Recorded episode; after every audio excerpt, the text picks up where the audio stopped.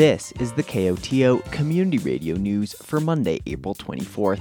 I'm Gavin McGough. In today's headlines, Sheriff's Office responds in high speed chase. Capital Conversation talks high stake decisions in Denver. A look back, a foray into San Juan mushrooming, and a mountain weather forecast.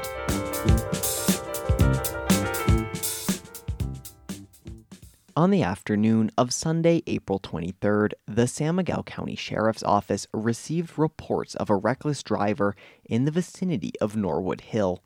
Public Information Officer for the Sheriff's Office, Susan Lilly, says this alone is not far from the ordinary. You know, it is not unusual to have reports of drivers driving dangerously um, we do get calls about people who are passing on a double yellow line, nearly causing head on collisions.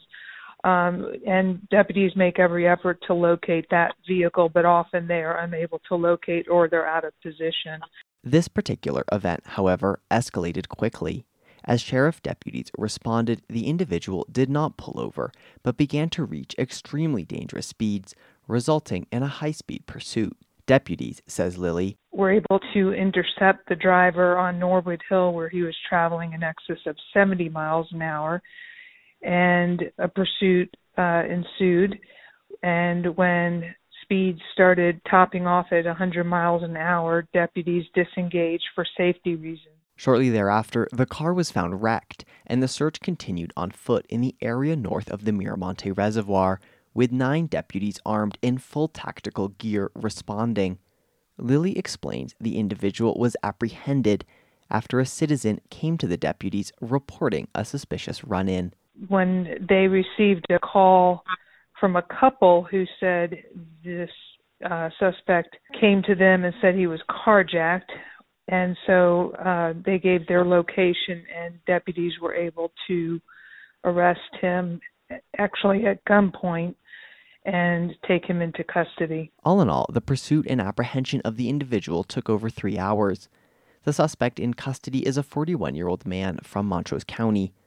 Although a report of reckless driving is not unusual, the scale and scope of this event, Lilly says, certainly makes it stand out. What's unusual about this event is it was a high speed pursuit. There were several vehicles that were run off the road or, or reporting nearly head on collision.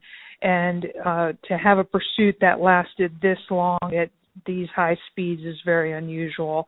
It's also unusual for deputies to engage in a foot search armed in tactical gear. But this is what we train for.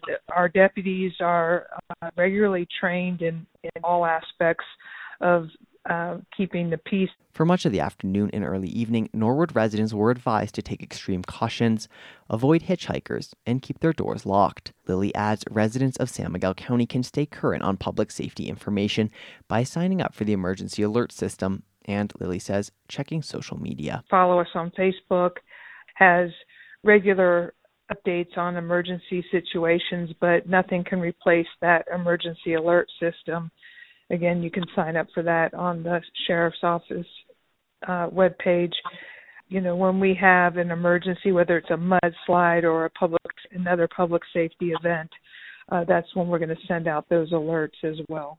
And for those needing to report an incident, the number for dispatch is 970 728 1911. With the legislative session winding down, state lawmakers in Denver are beginning to face crunch time on some of their big priorities. In this week's Capital Conversation, KOTO's State House reporter Lucas Brady Woods reports some major bills are facing an uncertain future.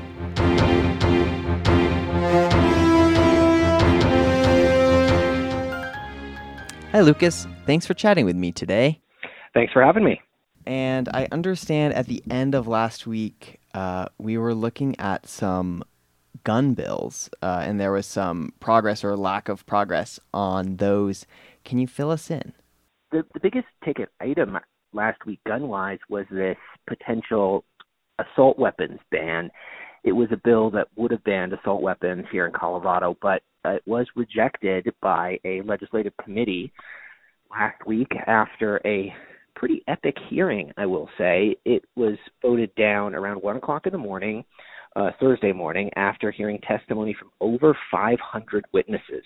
This bill has had some struggles. It hasn't appeared in committee until now, towards the end of the session. It's unclear what its support is like from even the Democratic caucus as a whole and even from the governor. And then three Democrats voted against the bill along with all of the committee Republicans. So it was killed in committee. Wow. And it seems that there are some other uh, gun control initiatives and legislation that are potentially faring better. Yeah, that's true. Uh, there's there's a bunch actually. I think there was a total of eight gun bills that were working their way through the legislature at at one point or another. There have been four that have been passed and are, are ready for Polis's signature, and a fifth bill that I believe will soon be headed to Polis's desk would ban ghost guns, which are guns that are sold in kits or that can be 3D printed in order and, and then assembled at home. And um, and that's working its way through. It has a few more steps, but seems seems like it has a positive path forward. All right, and moving on to another issue, there was also a dramatic update late last week about the land use bill. Will you fill us in on uh, how legislators are dealing with that right now? Yeah, so, you know, the, the land use bill is part of this sweeping legislation that would change zoning codes throughout the state in an effort to increase density uh, housing density. And, you know, it is getting major pushback from stakeholders, in, you know, especially local governments and communities. The Colorado Municipal League opposes it. The Colorado Counties Incorporated opposes it, and the Colorado Association of Ski Towns is not on board either. And and that's actually despite recent amendments from the bill sponsor it was supposed to be up in for a fiscal review this morning in the appropriations committee, but they actually never addressed it and have pushed it, uh, postponed it again, which to me is a sign that the, the bill sponsor knows that they don't have the votes for it to pass. And and if this didn't pass, this would be a major blow to both the Democrats' uh, legislative agenda, but also Governor Polis's legislative agenda. So there are about two weeks left in this session, and it seems like uh, some of these big ticket items are now struggling to get over the finish line. Do you have any predictions for uh, what is left to come and what challenges remain? There are, I think I saw the number today, there are over 320 bills still waiting on action at one point or another in the process. And, you know, we're exactly two weeks out from the last day of session today, which is May 8th. And I don't really see how they're going to get through all of the all of the bills. And I think that that is a somewhat of a result of you know Republican delay tactics and and re- Republican leadership has told me in the past that this is sort of what they wanted to see happen was delay things and push Democrats to pick and choose what legislation they can get through, which seems like that's what's happening. All right, Lucas, thanks for chatting with us today, and thank you for this update from Denver. Thank you so much for having me, as always. That was KOTO's State House reporter, Lucas Brady Woods. KOTO News was recently recognized by the Colorado Broadcasters Association for its excellence in news programming in 2022. This week, we're highlighting KOTO's award winning stories from last year. Today, we have a story originally broadcast in August 2022, exploring the art, science, and wisdom of foraying for mushrooms. At an undisclosed location, off the highway somewhere past Trout Lake and the Lizard Head Pass, Art Goodtimes is headed up into the forest. So we're just going to head in right into that spot there. There's a little creek that runs if you if for some reason you get lost, get come to that drainage and just follow it down. Goodtimes, a poet from Norwood, is renowned in and around Telluride. Today, he's headed up into these woods in search of mushrooms.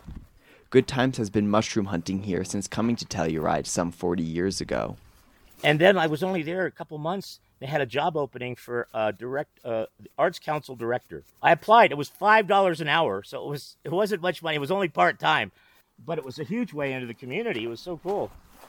Shortly into his tenure with the Arts Council, Art got connected with some mushroom enthusiasts and mycologists from Denver. Soon enough, the Telluride Mushroom Festival began. It's been a Telluride staple ever since. But today, Goodtimes has brought me out less to talk about the festival and more to learn the craft of mushroom hunting, which Goodtimes explains is called foraying. We actually, foraging is really plants in botany. Foraying is a mushroom term. So when we're hunting for mushrooms, we're foraying.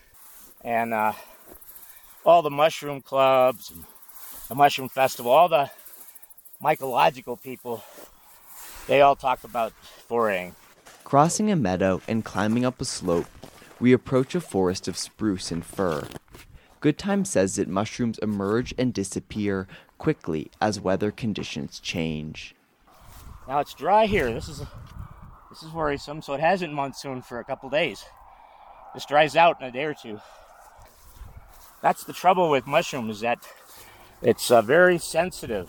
Despite the dryness, Good Time soon finds a deep purple mushroom with a creamy white underside covered in delicate papery gills. He suspects it might be edible and performs a quick test. What you do is you take a small bite of the edge of it, just a bit, and keep it in the front of your mouth for 15, 20 seconds to see if it starts to burn. We get no burning sensation, so Goodtimes unwraps a wax bag and into the pot it goes. I'm not getting a burning. So this to me is Xerampelina. That's what I've heard. There's a lot of Xerampelina up here. Um, Pressing deeper into the forest, Goodtimes discovers a true treasure chanterelles. Perhaps the most prized edible in terms of flavor, he explains that they must be carefully cleaned in the field with a brush and a knife. chanterelle is one of those mushrooms that you never want to wash. It loses its flavor when you wash it. It washes out its water soluble oils. That's why you, you really need to field clean them. So you can pick other mushrooms and clean them at home but not with chanterelle. The labor and attention required by chanterelles are part of what is special about foraying, Goodtimes says. And then when you have the patience to sit there, you have enough time to sing, tell stories, because like you get into this state where you're just in tune with the world around you and everything is alive. The mushrooms are alive. You know, you talk to everything, you sing, and you're part of it. It's really a powerful energy. After a couple of hours, we have each gathered a small but promising harvest, and we make our way back down the slope. On the drive back to Telluride, Good Time says that the festival has come to honor all aspects of mushrooming, from mycological science to art to the good old fashioned mushroom foray. Where it's more than just a conference like uh, maps or scientific, it actually has the arts has poetry, has music, is meant to be a whole body experience. And getting out into the woods foraying is like so ancient. Dolores LaChapelle came one year and talked just about how important it was to go back to uh, an activity that is so ancient in our genes, in our in our tribe, in our people, in our genus. So um, uh, that that to me is really exciting as well. The Mushroom Festival takes place in Telluride August 17th to the 21st. However, the mushrooms are already out there in the forest. If you head out on a foray, keep an eye out for Art Goodtimes. He might be out there, singing his song to the forest. Woke up this morning with the sun in my heart, it's been shining all day, shining all For KOTO, this is Gavin McGough.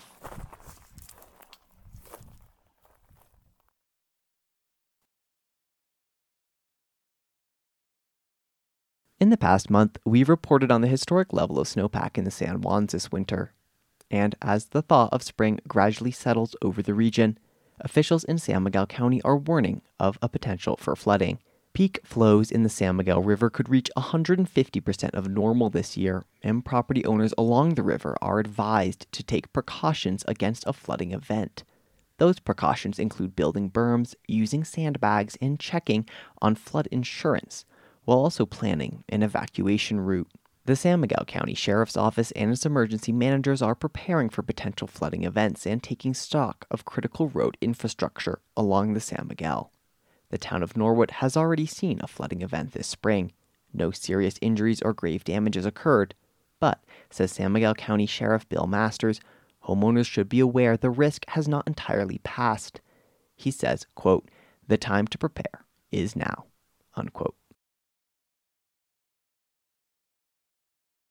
Colorado Parks and Wildlife is pushing ahead on efforts to finalize its wolf reintroduction plan. The plan is currently in the drafting stage, and CPW has released the latest version following its April meeting. The latest updates address damage caused by wolves to livestock, as well as altering hunting regulations in Colorado in anticipation of the reintroduction program. CPW is also in communication with the Southern Ute tribe, which has sovereignty to manage its reservation lands as it sees fit. The acting director of CPW, Heather Disney Dugan, says the agency is, quote, looking forward to continuing discussions on a tribal wolf management plan that would outline in detail the responsibilities of the state and the tribe, unquote. CPW intends to adopt the finalized wolf restoration plan at its next commission meeting in early May. An abandoned and weathered green billboard has stood watch over a popular backcountry slope in Jackson Hole, Wyoming for decades and has become something of a local landmark. Now, the Forest Service is planning to dismantle the billboard. For Rocky Mountain Community Radio, KHOL's Hanna Merzbach reports the plan has led to an outpouring of emotion from Jackson's backcountry community. When I heard the big green billboard on top of Mount Glory was going to be taken down, I dropped everything. In Jackson, a town fueled by backcountry skiing, this was breaking news. I might come up and handcuff myself to it when they're trying to take it down to try to stop them. It's a horrible thing. That's the somewhat sarcastic Evan Flack. He's actually my roommate and was the only other person in the parking lot on a sunny afternoon on Teton Pass at the beginning of shoulder season. It's absolutely devastating.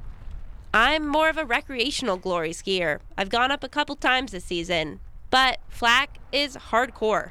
He goes up and snowboards down a couple times a week. I still remember the first time I snowboarded down it, and I think that uh, it's a big reason why a lot of people choose to spend their winters out here. Other than Snow King in downtown Jackson, Mount Glory is arguably the easiest way for locals to get in their uphill steps during the winter. The reflective green billboard can be seen just before you get to the top. You think you've made it, but there's one final push. I think the best way to explain the billboard is it's kind of like the shrine of the pass.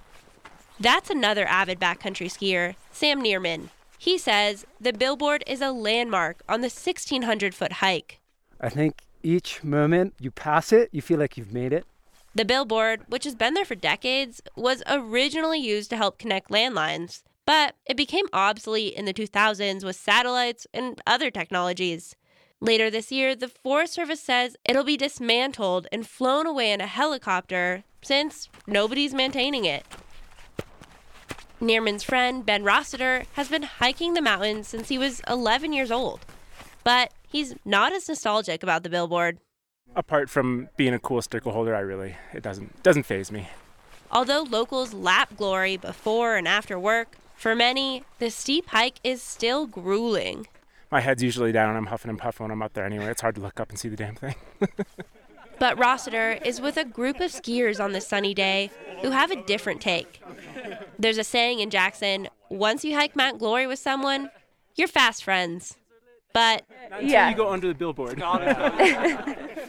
the Forest Service hasn't said exactly when the billboard will come down later this year, but the ski season is wrapping up. So when people take to Mount Glory next winter, it may be gone, and they'll need to find a new way to bond. Hanna Merzbach, KHOL News. The National Weather Service forecast for the western San Juans calls for a chance of mixed precipitation tonight, ending early and followed by clouds and a low near 30 degrees. Snow is likely Tuesday afternoon, followed by a cloudy night. For Tuesday, the forecast high is near 45 degrees, with a low near 25. Wednesday calls for partly sunny skies with a high near 50, and Wednesday night should be mostly clear with a low near 25. This has been the news for Monday, April 24th. Thanks for listening. If you have a story idea or a news tip, call the news team at 970 728 3206. And now, personal commentaries. Hi, this is Dan Enright, Vice Chairperson of the San Miguel County Democratic Party, and I'm here to help solicit applications for the interim position for County Commissioner. Uh, Hillary Cooper has announced her resignation to move on to a job working for the state, and so we, the vacancy county, are we, the vacancy committee of the San Miguel County Democratic Party, are seeking applications to fill that seat for the rest of her term, which will end in January 7th of 2025. Uh, there is a number of qualifications that a person must meet. They must be at least 18 year old, 18 years. They must be at least 18 years old, and they must be a registered Democrat since at least April 2022, and they must reside within the District 1 of San Miguel County, which includes most of the town of Telluride, as well as the north side of the Spur and uh, the Deep Creek Mesa area as well. Uh, interested parties can send uh, uh, email to the San Miguel County Democratic website, which is smcdems.co at gmail.com. Again, that's smcdems.co at gmail.com. In that email, please include a confirmation that you meet the qualifications, as well as a description of relevant experience and why you are interested, as well as your contact information. Applications will be received until May 8th of next month at 5 p.m. So you have uh, another couple weeks when I'm first recording this. If it airs later, again, that date is May 8th uh, of 2023. And we, the vacancy committee, will select a replacement no later than May 18th. Thank you so much. Looking forward to any and all applications and talk to you soon. Hola a todos. Soy Sol y trabajo con True North Youth Program. Atención a todos los adolescentes que viven en los condados de San Miguel y Montrose. ¿Estás buscando trabajo de verano? No busques más. True North va a ofrecer un portal de empleo con puestos específicos para adolescentes disponible en nuestro sitio web. Estas listas se publicarán el 12 de mayo a las 4, con instrucciones específicas sobre los puestos disponibles, con quién ponerse en contacto, cómo solicitar un empleo y más. Además del portal de empleo de 2023, el personal de True North te puede ayudar a preparar un currículum profesional y competitivo, practicar entrevistas y explorar formas esenciales de etiqueta laboral para ayudarte a tener éxito.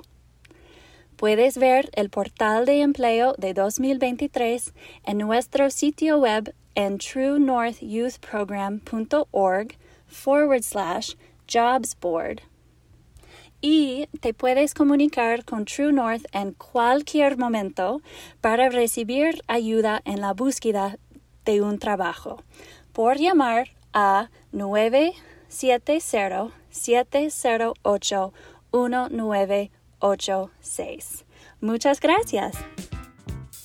Opinions broadcast over KOTO are those of the speakers. You are also invited to express your views after the news or on Access each weekday at around 4 p.m. If you'd like to comment, please contact a staff person here at KOTO. We encourage you to speak out on important public issues.